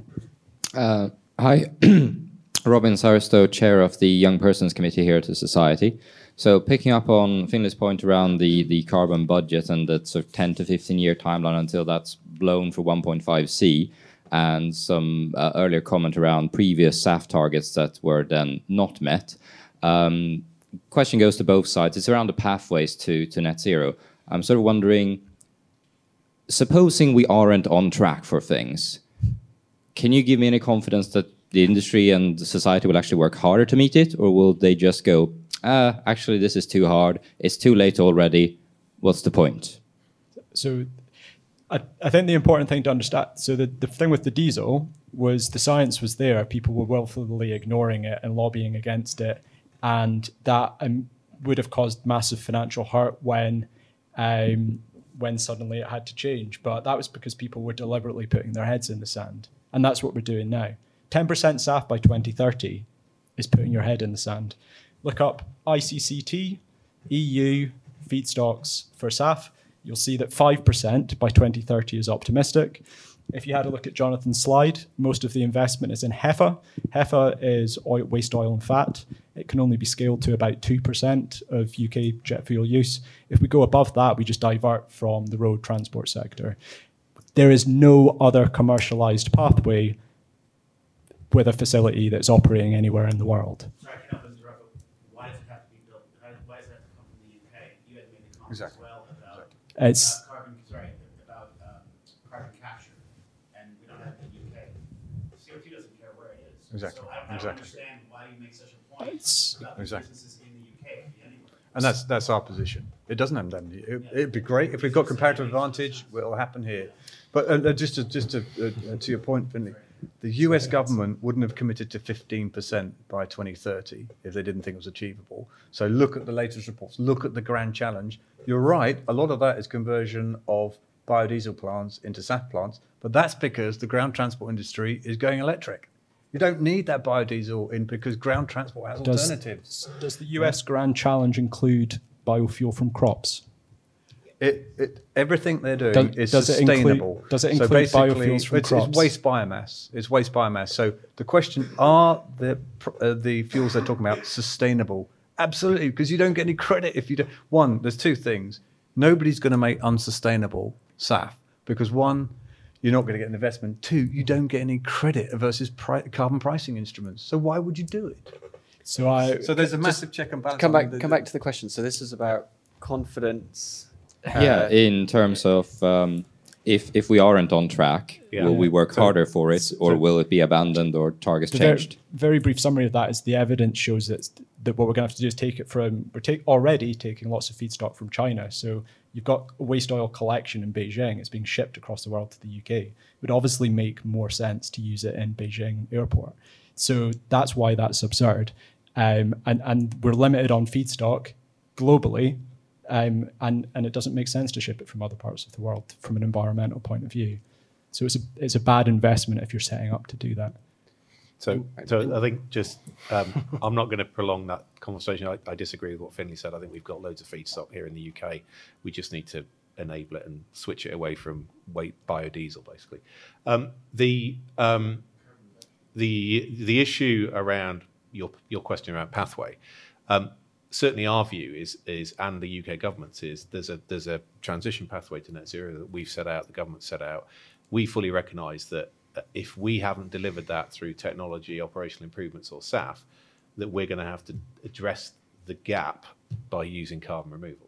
Um, so the question then becomes, what are we doing to scale carbon removal? Which is why increasingly aviation is getting more and more active in the conversation about what is the U K doing about carbon removal, what's happening globally, the CORSIA scheme, driving, because effectively, if we don't accept that, and you know, we could choose as a society to say carbon removal is not part of the solution, then we're absolutely in the demand management stopping flying. Now, that then challenges the other side of the society debate, which says, actually, uh, it's really important for me to go and see my family, you know, uh, et cetera, et cetera. So um, for, for us, absolutely, the pathway needs to be met. We're, we're not shirking that as industry.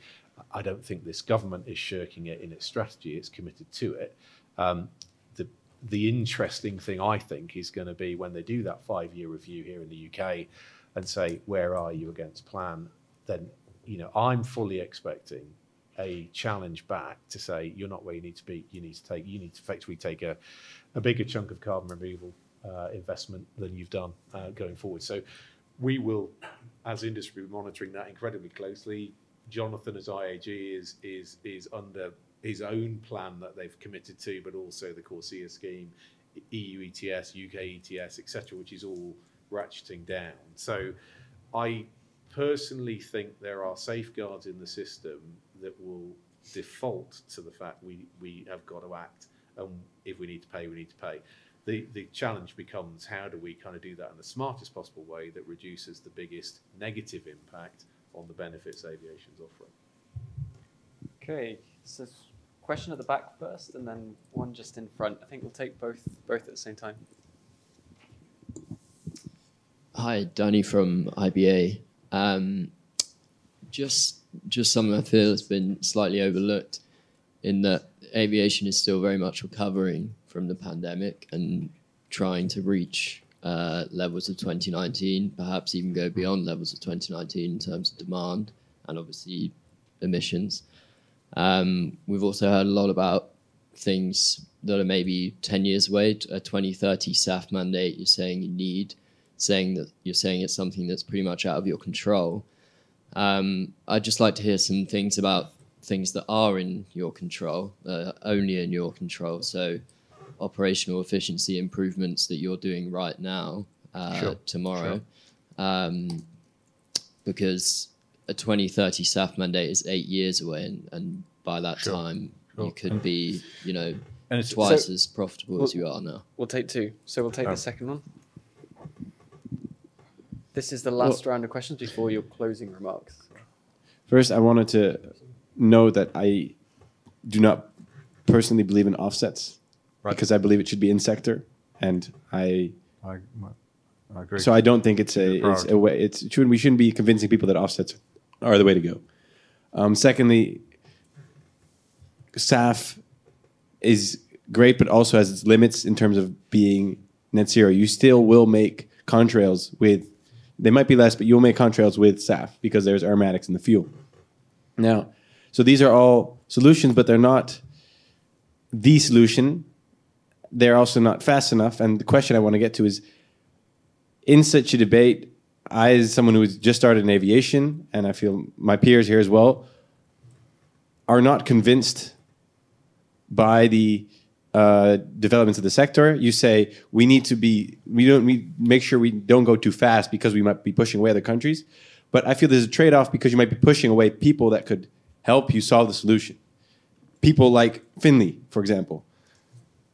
How do you see that trade-off? Do you see that there might be like a A, a, a negative to the fact, not just in climate effect, but also in getting people on board effect that you are having when you want to find a solution together with I C A O and with one hundred ninety countries? Uh, so I've come to the first one. You, it's a great question on the pandemic. So it was our real concern that with the pandemic, we're going to get a repeat what happened in the global financial crisis, that everyone says we can't worry about uh, sustainability because we've got a bigger issue. In fact, it's the reverse. Um, you know, it, it, and I don't know whether it was uh, uh, people had time because we weren't operating. A lot of people had time to think about, well, what are the, what? Are, let's use this to think about what we should be doing. And and, and I myself, our, the sustainability team, were the only team that worked through the pandemic in our head office right through because our workload went exponentially. You know, and uh, you know, it has massively damaged our business. So just to give you the finances. The aviation industry lost ninety percent of all the profits it's made since flying started in the early twentieth century. Yeah, so that's how in two years we lost basically all the money we've ever made as an industry. The balance sheet of I A G, we've added eight billion euros to our balance sheet. You know, so we're in a you know we're in a challenging situation. That said, our commitment to sustainability has increased. We're committed to net zero emissions, first airline in the world to do that. We committed to ten percent S A F by twenty thirty. This is a huge investment for us. And I know twenty thirty, we're starting today. We're not waiting to twenty thirty. We can't wait to twenty twenty-nine and find it. For us, ten percent is a million tons of S A F. Today, that will cost you three billion euros. So the price of a ton of S A F is three and a half times the price of fossil. It's about three and a half thousand euros a ton. That's, you know, that's a very significant, as I mentioned, we've already, so we've been out there trying to secure as much S A F as possible. We have locked in contracts for two hundred fifty thousand tons of S A F by twenty thirty. That's eight hundred sixty-five million dollars of commitment. I've had to go to our board and say to them, you know, we've been through the worst financial crisis. Our balance sheet is wrecked. We haven't made money for three years, but I need eight hundred sixty-five million dollars to secure, to start secure our sustainable future. And they said, we'll do it. So just to give you, no, I can't stress how importantly we see this. And it's not just it's not just I A G, you see all the majors. Our challenge is to get the rest of the industry there as well, you know, to focus on get that. that, that. And ten percent is, a, it's one hundred times more than the global supply today. It's a massive move. And the thing with the ten percent, Jonathan, it is it is the most difficult because it's the highest risk plants. The second ninety percent will be a walk in the park once you've proved the first ten percent, yeah. So that's why we focus on that milestone. Okay, um, Jonathan, I agree with you. Offset. Jonathan, I'm going to have to cut, cut you off. Sorry, sorry. I'm going to have to cut you off. I'll give uh, Finlay and Matt just an opportunity to respond to the questions, and then we will have to go to closing remarks. So, yeah, if you want to respond to those two questions. Um, I'll, I'll be brief quickly. Um, so so on the, on the industry and the pandemic and S A F points, um, don't forget Air B P and Shell are the two largest providers of fuel in the U K. So don't just focus on the airlines because the aviation sector is B P and Shell and they made fifteen billion profits last quarter. They've, they've got some money. Um, on, on your first point, so just a couple of anecdotes.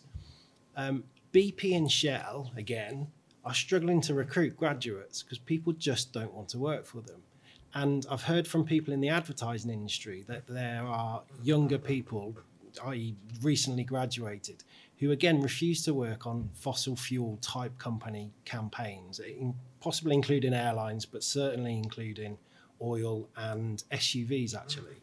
Um, so this is bubbling. I've never seen a big meta study on, on this, and I'd love to see one if anyone knows one, but, but the feeling is this is bubbling up from younger people. Um, Quick one. Yeah, um, Very quickly, I, so I quit my job a couple of years ago because I felt I wanted to challenge some of this stuff and I was challenging it internally.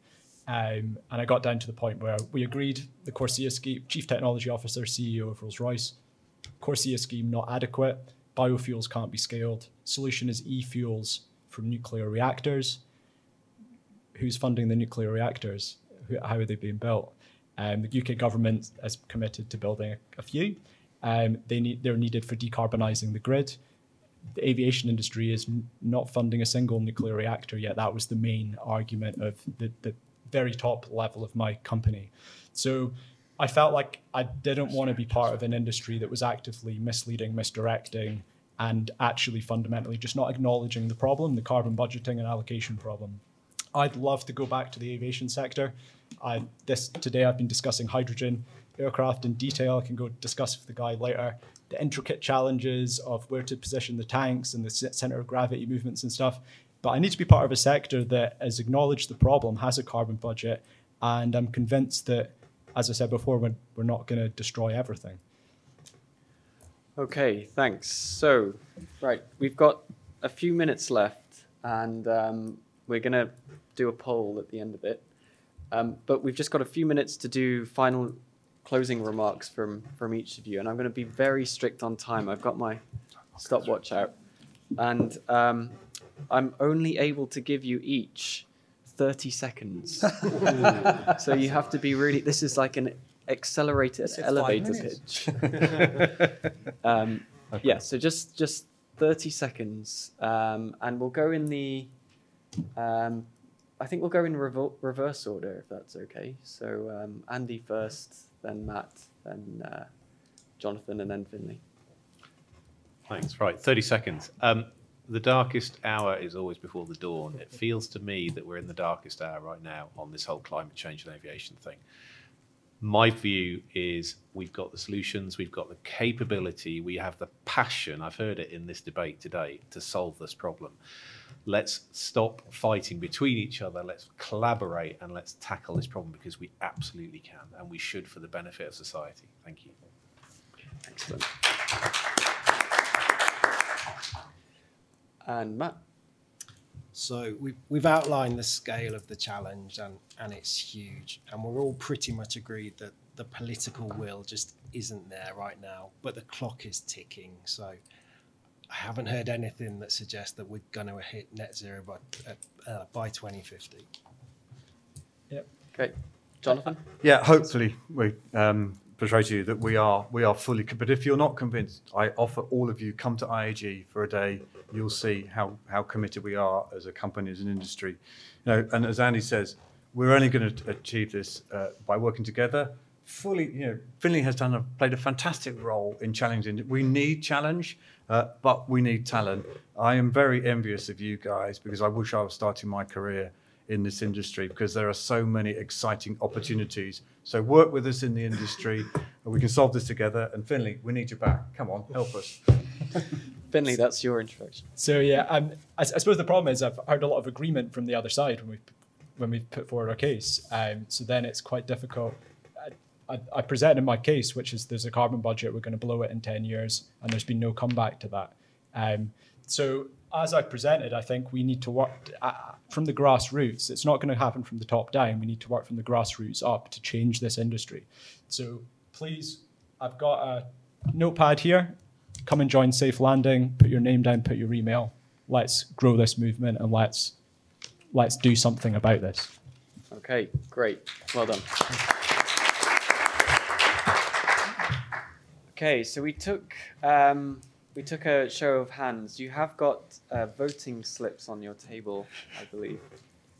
Um, it, it would take us a, a long time, so please do indicate where you would go, what, on that voting slip, and we will collect them up afterwards.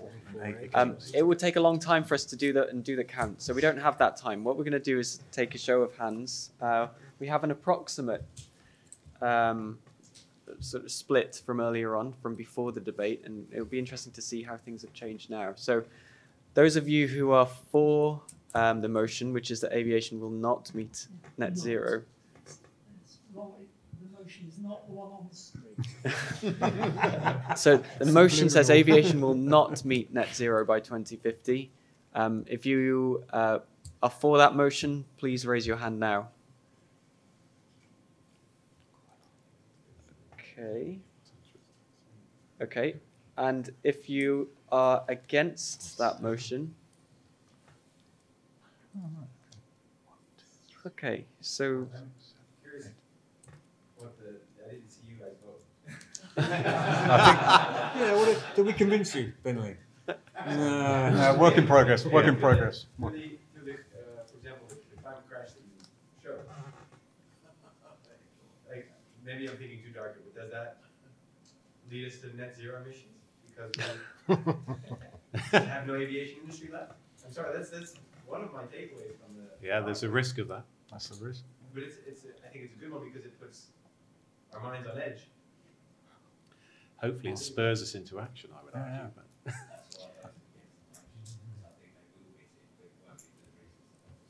But mm. So, okay, so we, I, I think actually it was a re res relatively similar proportion. I mean, some people have left the room. And at a quick count. Yeah. Let's move up here so I can see it. At a quick count, I think that at the beginning of the of the uh, debate, there were twenty-four for the motion and seven against, out of about thirty-four people in the room. And now there are about nineteen or twenty people in the room, and there are only five against and fourteen for. So the proportion against the motion has increased. Yeah. Slightly. Well, small victories, but we'll take it. We'll take it. It's a start. So, okay. I, I, well, I, I, I was remiss, remiss at the beginning of not pointing out that this session is being recorded in audio. And the speakers and people here have all given their permission for that. But if anyone objects to themselves being on audio and this being put on the web, let us know now or very soon afterwards so that we can remedy that position. But otherwise, I just wanted to thank everybody for, particularly the speakers, for their commitment and the discussion, no, which has you. been very, very useful and open, I think. Uh, for, to Mark for helping significantly with the moderation, uh, to the Society for allowing us to use the room, to Robin for handling the microphone so ably around the table. And I wish everybody um, a very sustainable future and to go away. And uh, thanks to you, Ray, for organising the event, this, this, this part of it.